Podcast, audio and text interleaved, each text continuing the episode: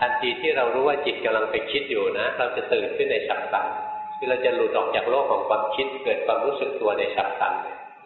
เราจะเห็นทันทีเลยกายนี้ไม่ใช่เรา เราจะเห็นทันทีเลยจิตนี้ไม่เที่ยง จะเห็นลงไป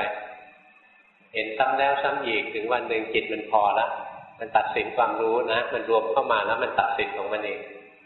ไม่ใช่เรื่องประหลาดนะ ไม่ใช่เรื่องยากธรรมะไม่ใช่เรื่องคนวิสัย ไม่ใช่เรื่องหมด ยุคหมดสมัยแล้ว ใครทำใครก็ได้ทำแทนกันไม่ได้นะ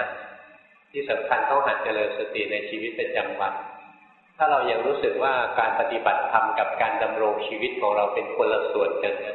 เรายังห่างไกลต่อมรรคผลนิพพานมากถ้าเรารู้สึกว่าการปฏิบัติธรรมกับการใช้ชีวิตปกติของเราเป็นอันเดียวกัน เราใกล้ต่อมรรคผลนิพพานแล้ว